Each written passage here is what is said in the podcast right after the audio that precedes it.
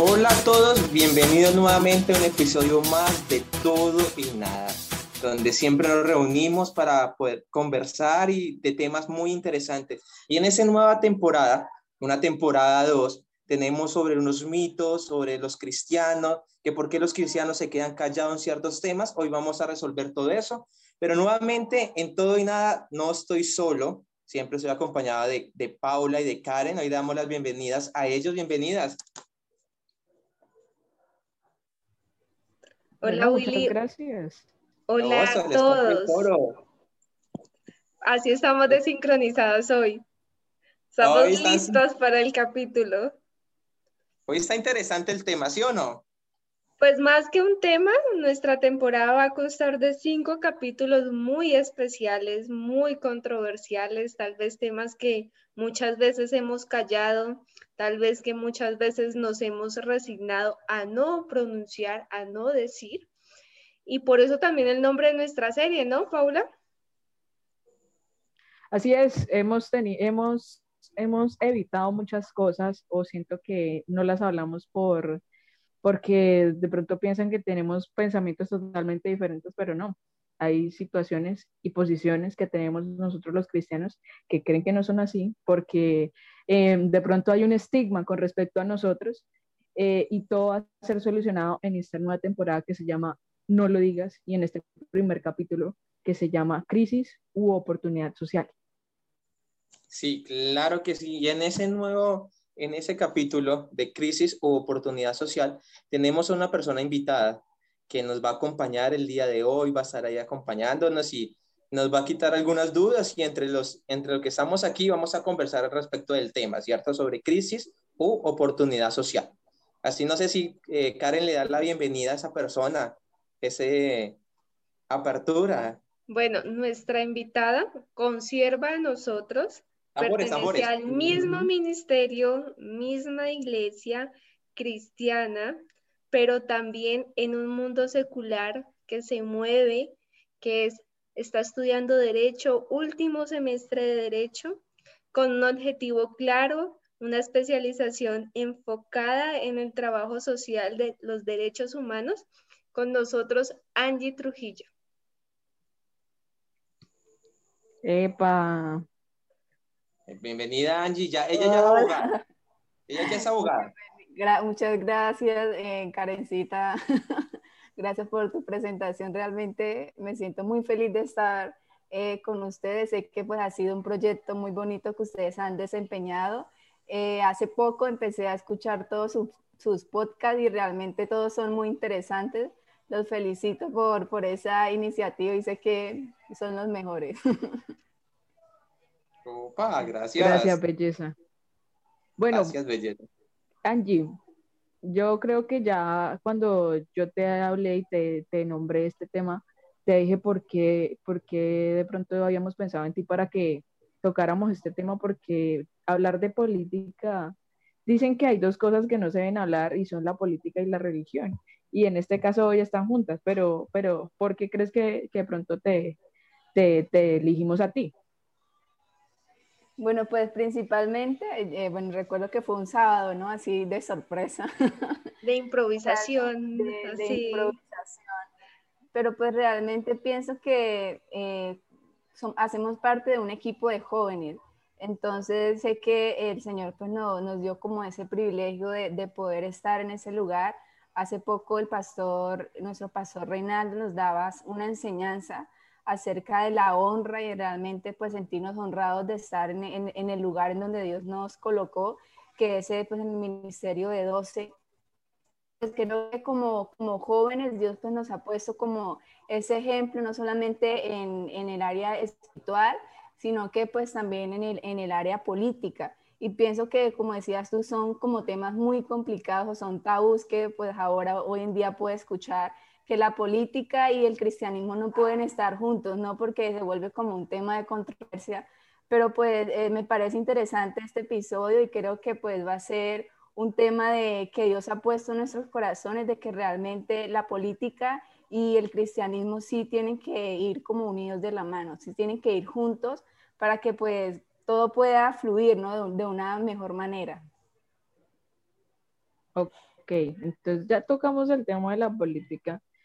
¿Tú crees que los cristianos, si ya dijiste que sí deberíamos participar en política, ¿por qué deberíamos hacerlo? Bueno, pues yo creo que sí es, sí es muy importante nosotros como cristianos poder eh, participar en la política, porque pues ahora en día vemos que son muy pocas las personas que hacen parte de, de como esos estatus, ¿no? Que es el Congreso, que es parte de, bueno, de, de, la alcaldía, incluso pues acá en nuestra, en nuestra ciudad, pues como, como iglesia no hemos logrado pues llegar a, uno de esos lugares importantes que es la, eh, donde está nuestro pastor René, pues que realmente ha, impactado mucho. Entonces, eh, a los jóvenes, no solamente a los jóvenes de nuestra iglesia, sino a muchos jóvenes, y creo que sí es importante nosotros como cristianos pues hacer parte de, de política porque son lugares de mucha importancia, porque es ahí en donde pues, se toman decisiones en nuestro país, eh, la toma de decisiones más importantes, y pues eh, no llegar a este tipo de, por decirlo así, de lugares hacen o le damos la oportunidad para que personas que no conozcan del Señor, que no tienen como ese temor de Dios en su corazón, pues lleguen a, a, estos, a estos tipos de lugares y pues que su política o su gobierno pues no sea el conveniente o el necesario para nuestro país, sino que pues eh, en sí por, por darle soluciones, perdónenme la expresión, como que empeore la situación. Entonces realmente sí necesitamos personas que tengan el temor de Dios y cristianos que hagan parte de la política. Angie, ¿cuánto llevas siendo cristiano? Así, Bueno, pues aproximadamente siete años conocí del Señor en el 2015. O sea, que Angie ya es una veterana conociendo a Cristo. O sea, de esta pantalla, los que nos están viendo por YouTube, porque vale la aclaración y el paréntesis, este capítulo lo estamos transmitiendo por YouTube, nos pueden ver la cara, ver las muecas que hace, las muecas que hace William, Paula, Angie, hasta las mías. Entonces, cierro paréntesis y vuelvo. Tengo que decirlo, ¿no? De esta pantalla, de esta pantalla, vamos así por orden de antigüedad. William, el más viejito, más veterano. Va Angie, sigue mi persona y la más pollita, la bebé. La bebé. La bebé. Hasta en edad, hasta en edad. Es Paul. No, pero bueno, volviendo al tema, digamos que la pregunta es por qué cómo se ha podido desarrollar el concepto político antes y después. Yo voy a algo muy particular, por ejemplo, yo antes de conocer a, Dios pensaba que el tema político estaba muy marcado y muy enfocado a una idea muy mm, en contra del gobierno. Yo estudié en universidad pública y digamos que cuando uno estudia en la universidad pública tiene una concepción de la política en donde el gobierno te oprime al 100% y en donde tú tienes que elevarte por tu concepción de, de tener algo mejor, de tener un desarrollo o tener una oportunidad social, como hablábamos en el tema. Pero conociendo a Cristo, mi perspectiva cambia un poquito. Y cuando uno ingresa a la iglesia, la primera barrera que uno, uno tiene es, oiga, porque aquí se meten en temas políticos y lo que yo busco es un tema espiritual. ¿Sí? No sé si a todos les ha pasado, entonces por eso mi pregunta, Angie, hace siete años, cuando iniciaste, encontraste esa, esa reacción de que, uy, ¿qué pasó acá? ¿Por qué habla la iglesia de temas políticos? ¿Por qué participa en temas políticos? Si mi contexto no está, no vengo a buscar esto? De hecho, eh, creo que, bueno, antes de, quiero comentarle acerca de un pequeño testimonio, y es que, bueno, eh, primeramente antes de, empezar a estudiar esta carrera tenía otros sueños, ¿no? Por lo regular, desde muy chiquita, ¿no? Cuando no hice esos sueños de niño, era ser policía, me gusta el, todo el tema de la investigación, de la criminalística, y de hecho, pues estuve estudiando eh, eso, eh, criminalística, investigación judicial, y uno de, mis sueños era poder ser policía judicial, y de hecho, pues hice la incorporación y conocía al Señor, Y lo más, lo más gracioso de ese tiempo es que pues eh, conocía al Señor, pero no, no entendía muy bien los propósitos del Señor, o sea, los propósitos, los propósitos que Dios tenía para mi vida. Y recuerdo que pues, eh, pues ese era mi gran sueño, ¿no? Pues pertenecer a la policía y pues fue algo que me di así como contra el mundo, ¿no? Como, como dicen por ahí, porque en ese entonces no entendía los, los propósitos del Señor pero pues desafortunadamente no pasé, no fui apta para pues ingresar a la policía y pues en, e, en ese entonces fue un poco duro porque solamente... O sea, Angie fue de las que corrió, hizo abdominales, ahí sí hacía cierto ejercicio, me imagino, porque tuvo que ser fuerte la entrada. Sí, estuve también en, bueno, en muchas clases de natación, o sea, preparándome porque en sí tenía solo una meta, tenía un plan A, pero no tenía un plan B. Entonces, pues iba enfocado en eso y recuerdo que en ese entonces tenía conocimiento del Señor y una de las cosas que le dije, Señor, si es tu propósito, que yo pueda pasar. Y desafortunadamente nosotros no entendemos o en ese entonces no somos como sensibles a la voz del Señor. Y recuerdo que muchas veces el Señor me decía, no, ese, ese no es su camino. Incluso me incorporé una vez, no pasé, lo intenté dos veces, no fue una vez, sino dos veces. Entonces nosotros pues algunas veces somos necios, ¿no? Dice el Señor nos habla, pero pues aún así seguimos y seguimos. Pero pues realmente entendí de que pues no era mi propósito, el Señor me tenía para otro propósito y sé que pues los, los propósitos del Señor son, bueno, su voluntad es buena, agradable y perfecta. Y fue ahí en donde pues tomé la decisión de estudiar esa carrera y empezando la iglesia tuve, eh, bueno, más a fondo con el, el equipo de liderazgo, empecé ayudándole a nuestro pastor en el tema de política, que, bueno, ustedes todos ya saben, ¿no? Eh, apoyando a nuestro alcalde Gorky Muñoz.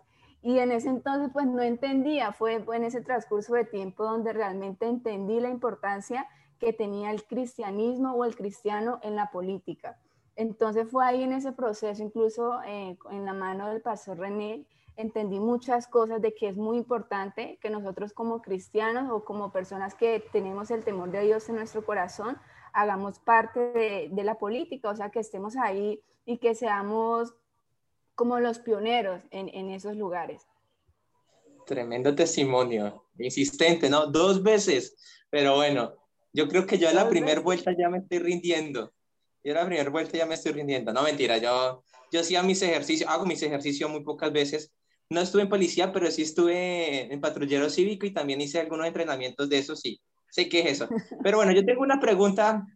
Yo quiero hacer algo eh, al respecto de eso, Angie. Dijiste que apoyaste, bueno, a nuestro pastor, al alcalde actual de Neiva, pero ¿cómo deberían los cristianos participar en política? ¿Alzando nuestra voz?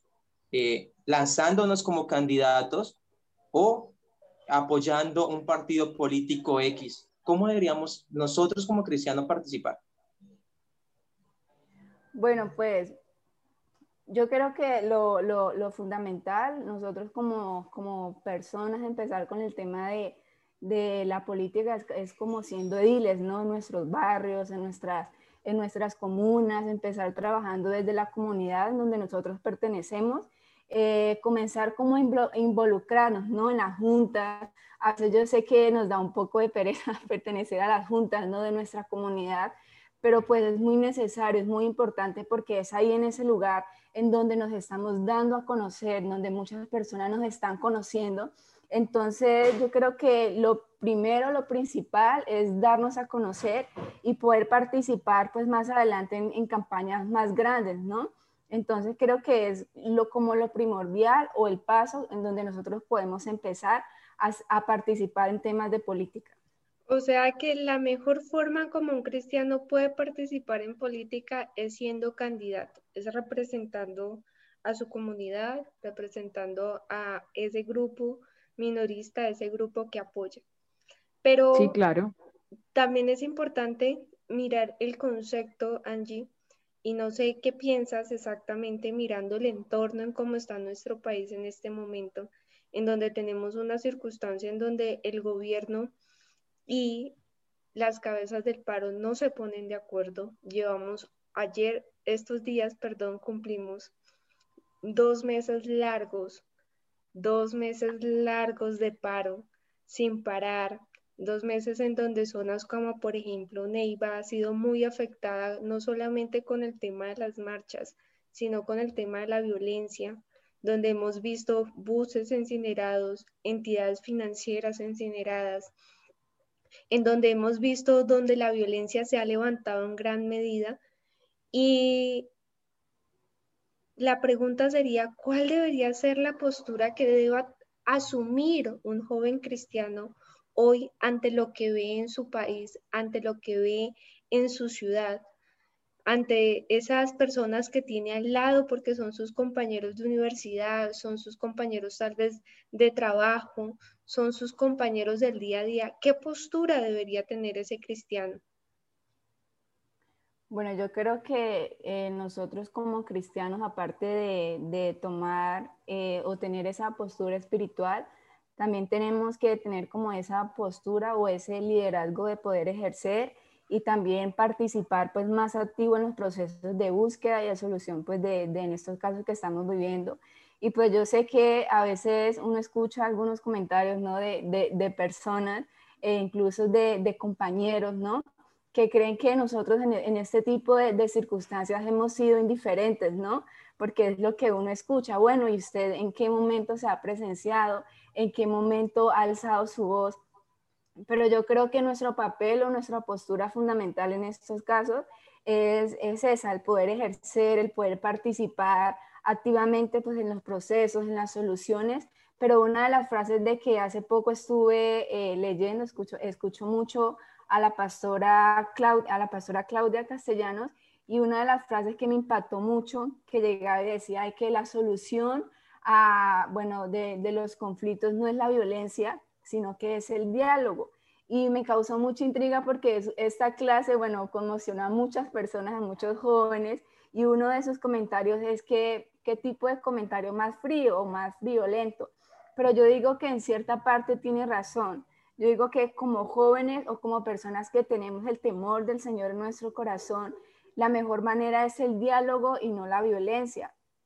Y una de las cosas que hace poco entendía, bueno, no sé si ustedes participaron en una actividad que hicimos como iglesia que se llamó la Caravana por la Paz y por lo regular uno siempre encuentra eh, eh, como ese tipo de personas que desafortunadamente no han tenido esa oportunidad que tenemos nosotros de tener ese encuentro con Dios. Entonces son personas que tal vez no conocen del Señor y por eso uno dice, bueno, tal vez piensan de una manera diferente, tal vez no piensan de, de, o sea, de la misma manera en que nosotros pensamos. Y de aquí, bueno, lo que estoy diciendo me surge otra, como otra inquietud, y es que por lo regular nosotros como cristianos o como personas temerosas del Señor, tenemos como mentalizado de que todas las personas tienen que pensar igual que nosotros, cuando eso, o sea, eso nunca va a ser posible. Sí, vamos a tener el mismo sentir, pero pues no un mismo pensamiento. Entonces veía muchas personas que, no, la, marcha de los uribistas, no, que, tal persona, que esto. Pero pues ahí uno mismo uno se da cuenta de que siempre va a haber discriminación por, o sea, por dos partes. Entonces ahí uno, o sea, es complicado ese, ese tema en, en, ese aspecto. Mira lo que, lo que dices es muy cierto. Si uno mira realmente este momento coyuntural, lo que está haciendo es abriendo más las brechas entre un bando y el otro. Yo pienso que y había una cosa muy importante que habíamos compartido previamente nosotros y que hemos escuchado también, y es que si nosotros nos ponemos a ver por qué un cristiano debería participar activamente, empezando, el cristianismo nace como una muestra de protesta y de inconformismo a una iglesia que estaba llena de poder y de monarquía y de dominio a todo el mundo y nace porque realmente se cree la necesidad de protestar, levantar la voz y decir, esto no es así. La relación debe ser diferente, la creencia debe ser diferente y no debe estar dada a, rendirle culto a alguien diferente que sea Dios. Entonces, partamos de ese hecho y yo pienso que eso es primordial. Los cristianos estamos dados a, dar, a ser protestantes, porque somos protestantes. La pregunta es cómo llegamos realmente a tener una protesta justa que en lugar de dividir una y que en lugar de ser crítica, sea constructiva. Y base de eso también se llama así nuestro capítulo. Esto, esta coyuntura social que hoy estamos viviendo realmente debería ser un apogeo a la crisis o debería ser el inicio de una oportunidad social en donde podamos unirnos como país, dialogar así como lo dice Angie, levantarnos en diálogo y en paz, porque es que realmente cuando nos levantamos en violencia nos estamos levantando contra nuestros hermanos, porque todos somos hermanos, todos somos hijos de Dios, todos hemos sido creados a imagen y semejanza de Dios. Y no importa si de pronto es el policía, no importa si es el, el no sé, el delincuente más buscado de su ciudad, son hijos de Dios. Que no conocen a Dios es diferente, pero son hijos de Dios. Y estamos también llamados a ser ejemplos en momentos de discordia y en momentos coyunturales como este. Así es, ¿no? Y entender que realmente la gente que sale a marchar, como la gente que sale en la contra, es decir, la fuerza eh, policial, los matrimonios que llaman y todo eso, realmente no son las personas que están arriba, que nos estamos matando entre nosotros mismos, que son personas que hoy viven en el mismo barrio, puede ser, pero que se están agarrando las calles porque una persona que está arriba mandó y dio la orden de que fueran allá. ¿Sí? Obviamente, como cristianos, debemos tener una posición. Eh, Karen iba a hablar. Karen, te sí, la palabra. Yo muy callado a William y Angie la veo muy participativa. Yo sé que Angie es nuestra invitada, pero también queremos conocer la, la voz, escuchar la voz de nuestro compañero. a Angie primero. ¿Cierto, Angie? Angie no vino solamente a, a, que la bombardeáramos con preguntas, ¿no? Ella vino a participar en una charla amena de amigos. Una charla activa. en una charla participativa. A ver, Willy. Epa, pero me dieron duro ahora. No, estoy pensando en muchas cosas. Primero, quiero hacer un paréntesis a todos los que están escuchándonos. Normalmente cuando grabamos siempre hay un orden de cosas, de puntos, de opiniones, de ideas. Y normalmente el que salta las ideas soy yo. Entonces, eso eran las caras que hacen y todo eso. Y ahora estaba callado porque estaba recordando unas clases que tenía sobre Estado, sobre poder, y que me, me, emocioné, la verdad me emocioné, estaba como callado en este momento. Dije que no iba a participar mucho, pero yo creo que sí voy a participar demasiado ahorita porque ya me emocioné respecto del tema. Entonces sé que les voy a cambiar los puntos, tal vez algunas preguntas o algunas opiniones a los que tenía organizado. Entonces, empecemos, por que está... empecemos por algo. La pregunta que hizo hace rato William era nuestra pregunta número 7 y nos la hizo segundo Así de ordenados somos. Súper, así de ordenados somos. a mí me dijeron, suelte las preguntas como venga. Mi mente va procesando, va escuchando. Por lo menos ahorita vinieron otras preguntas sobre Angie que quería ser policía y me gustaría saber la opinión de ella antes de hacer mi pregunta.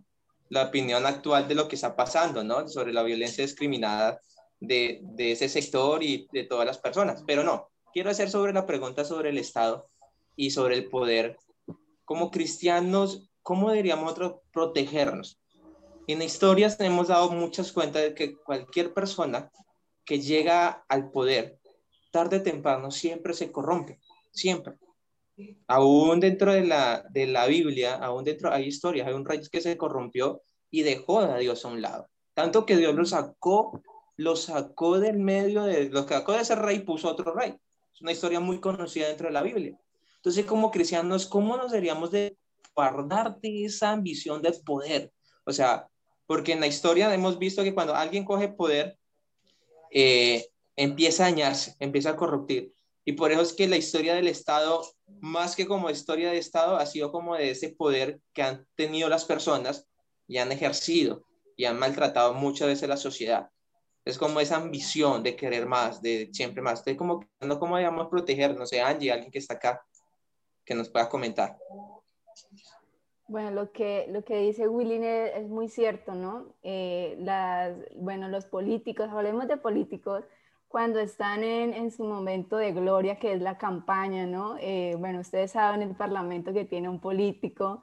Eh, Visitan a todo el mundo, conocen a eh, todo el mundo, le dan el abrazo, le dan la palmadita, el beso de la mejilla. Bueno, en tiempos sin Le, le, dan el tamalito, lo, visitan, le, a ustedes supuestamente lo motivan con un auxilio de vivienda. Bueno, eso, muchas Han reparchado la misma calle 10 años de cambio de político y político que va.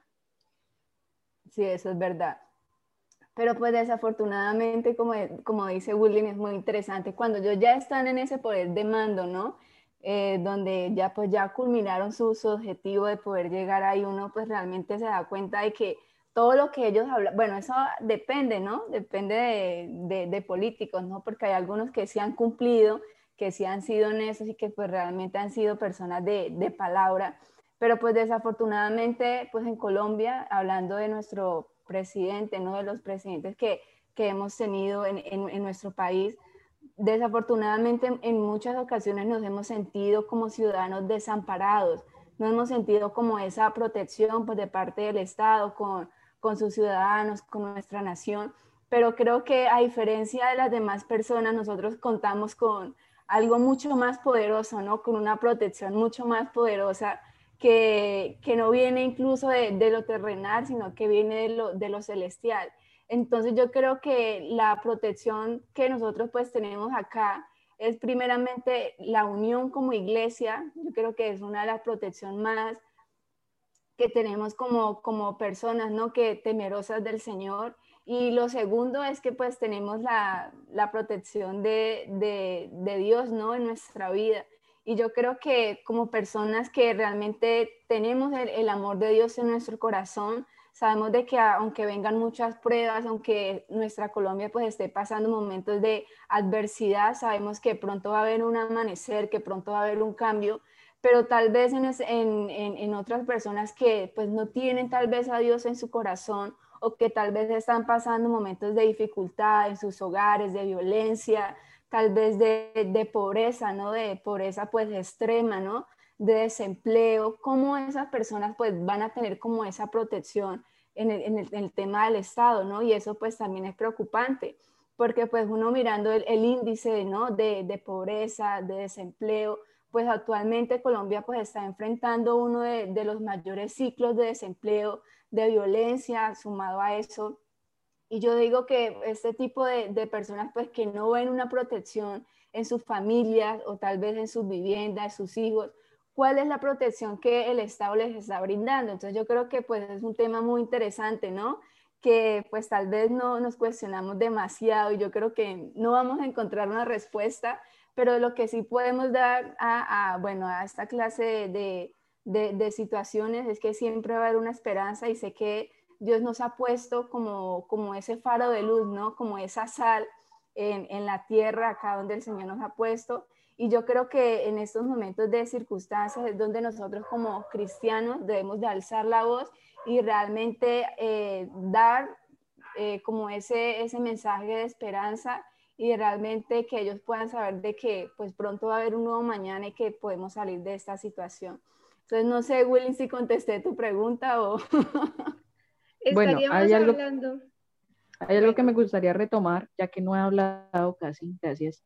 Ah, es, hablar, Angie, Angie nombró algo que me pareció muy curioso y es que, que algo que dijo entre palabras fue que los cristianos nosotros apoyamos al desarrollo social de nuestra ciudad, de nuestro país, del lugar en donde estamos viviendo, ¿sí?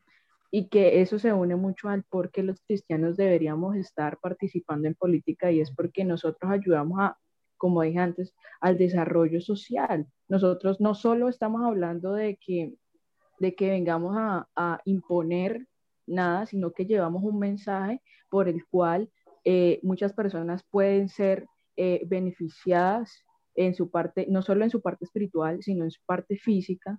la iglesia no, solo, no solamente reparte eh, palabra, no solo reparte eh, prédicas, sino que también reparte comida, reparte auxilios a las personas que más lo necesitan.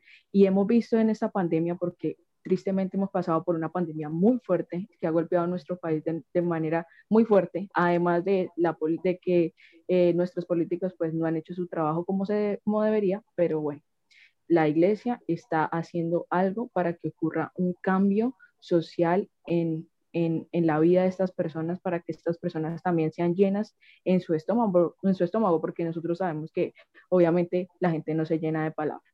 Entonces, eh, eso era lo que me gustaría decir, lo que me gustaría aportar, y es entender que los cristianos tenemos un papel clave y que muchas veces nosotros los cristianos somos una mayoría silenciosa y que muchas veces hay una minoría ruidosa que está tomando las decisiones por nosotros y es el momento de que nos levantemos a hacer luz como decía Angie. Sí, no sé si, si Willy quiere decir algo o Angie. Una, una, una de las cosas que decía Paulita y se me olvidó mencionar y es que, bueno, al principio de, de pandemia, eh, la, la, iglesia MSI pues hizo un papel muy importante con respecto a las ayudas, ¿no? A la, a la, ayuda humanitaria, que pues también es un trabajo social que como pues iglesia fuimos pioneros en ese tema. Muchas familias también fueron beneficiadas, ¿no? Pues por la solidaridad también de muchas personas o miembros de la iglesia que ayudaron a muchas viviendas y pues realmente es ahí en donde en ese tipo de situaciones es donde la iglesia pues siempre va a estar ahí como pendiente y atenta pues en este tipo de, de situación. Bueno, resumiendo, porque el capítulo ha tenido muchas cosas, desde la vida de Angie que quería ser policía hasta el tema de desarrollo social. Resumiendo, uno, ¿los cristianos deben estar involucrados en el tema de política? Sí. Dos, ¿deberían entrar en protesta, por naturaleza somos protestantes, lo que no compartimos y de lo que no estamos de acuerdo es la violencia, porque la violencia trae más violencia y la violencia va en contra de nuestros hermanos. Dos cosas supremamente importantes. Estamos de acuerdo con el diálogo y estamos de acuerdo con que nos sintamos bien representados eh, en la política. Tres, yo creo que el tema de que es tiempo de que los cristianos se levanten, y bien lo decía Angie, una participación activa, no una participación de voz o una participación de hacer campañas, sino de ser representantes de nuestra comunidad. Si tenemos a Cristo en nuestras vidas, ¿cómo no podemos ser ejemplo y llevar esa luz al mundo? Y ese mundo y ese llevar esa luz representa realmente el desarrollo social para nuestras comunidades. También era lo que hablábamos.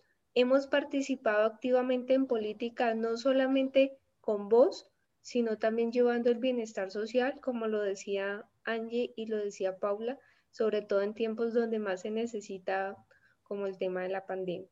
Entonces, acá también viene el tema de que esa relación entre política, desarrollo y cómo está involucrado la iglesia, lo está, porque somos activos en nuestra comunidad, porque nos preocupa nuestra comunidad y porque vemos la necesidad y empezamos a actuar de una u otra forma ante la comunidad. No solamente con palabra, sino con provisión, porque Dios nos ha dado la provisión constante. Y para terminar, para terminar, yo quisiera colocar el punto de, para todos los cuatro que estamos acá, ¿cómo podemos aprovechar esta crisis, aprovechar la circunstancia que está pasando el país para realmente establecer o hacer de esto una revolución cristiana, una revolución de bien y no de mal? Bueno, ¿quién empieza? Minuto de silencio. Lo estoy pensando, lo estoy analizando, procesando. Yo creo que una de, las mejores, una de las mejores maneras es uno, eh, siendo ejemplo, o sea, involucrarnos, como decía, somos protestantes, pero no hacer lo mismo que todo el mundo hace, ¿sí? Y llevar como la palabra esperanza. Y realmente ese es el momento como cristiano que debemos hacer de tejido social ¿sí? Como detener la violencia, como pacificadores que somos, porque Cristo nos vino a ser pacificadores, mediadores. Entonces nosotros podemos entrar de esa forma, ser mediadores de ese punto y que el tejido social realmente se muestre, se vea. En este tiempo se necesita, aún hay muchas personas desempleadas, aún hay muchas personas, niños que no están eh, teniendo su desayuno adecuado. Entonces ahí donde entramos como cristianos a apoyar a ese tipo de personas. Uno encuentra ahorita muchas personas desplazadas de, otros, de otras ciudades y es increíble realmente como cristiano ponernos las manos en el corazón y hacer que esta crisis se vuelva una oportunidad para nosotros. Bueno, algo que, que decía Will es, muy importante y yo creo que también es un tema de, de conciencia y también como el tema de educación. Creo que la, como iglesia también hemos desempeñado muchas áreas de, de educación, ¿no? Muchas en los que llamamos hoy capacitación destino, que es como la escuela de, de líderes. Y pues ahí en, en, ese tipo de escuelas, pues también como que se nos va a dar como esa, esa función, ¿no? Como ese, como ese pensamiento también de ser líder. Pero me gustaría también traer una, una, una frase que, que, escuché hace poco también de la, de la pastora eh, Claudia, que llega decía, no es lo que tú haces por tu país, no es lo que tú puedas, el país pueda hacer por ti, sino que lo que tú puedas hacer por el país. Y hablaba una frase de, de ser abnegado, y ser abnegado es ser alguien que se preocupa por las necesidades de otras personas, que no está pensando en sí mismo, sino que está pensando en su hermano, que está pensando en la iglesia, que está pensando en el país. Entonces yo creo que la mejor manera de, hacer una revolución cristiana es en el dar, porque es ahí en donde nosotros realmente entendemos que en el dar es donde recibimos. Entonces una de, las cuestiones que, me daba esta palabra ser negado y es que podía entender es que Jesús también fue negado porque él se preocupó por las necesidades de las demás personas, se preocupó no solamente por el bienestar de las personas que estaban a su alrededor, sino que fue a muchas aldeas, ¿no? Porque le importaba la necesidad de las personas. Entonces yo creo que tenemos que ser como, como Jesús, ¿no? Tenemos que ser abnegados y realmente preocuparnos por las necesidades de las personas y no preocuparnos en sí por nuestras propias necesidades, porque cuando entendemos que es mejor dar que recibir, es ahí en donde pues realmente entendemos como el significado de ser personas que realmente tienen a Jesús en nuestro corazón. Bueno, Angie, la verdad, este tiempo ha sido espectacular. Creo que te tendremos que invitar una segunda vez más. La verdad, yo creo que esta gente para invitarte una segunda vez más. Quedan muchos temas por cortar, así que le damos a todos, eh, le damos las gracias a Angie por acompañarnos y a todos, pues, que nos vean en nuestro siguiente episodio, que eso se pone muy bueno. Y aquí en el tema de hoy, que fue crisis o oportunidad social, creo que faltó mucho por cortar muchos temas, así que puede que haya una segunda oportunidad. Así que los dejamos a todos. Chao, chao a todos.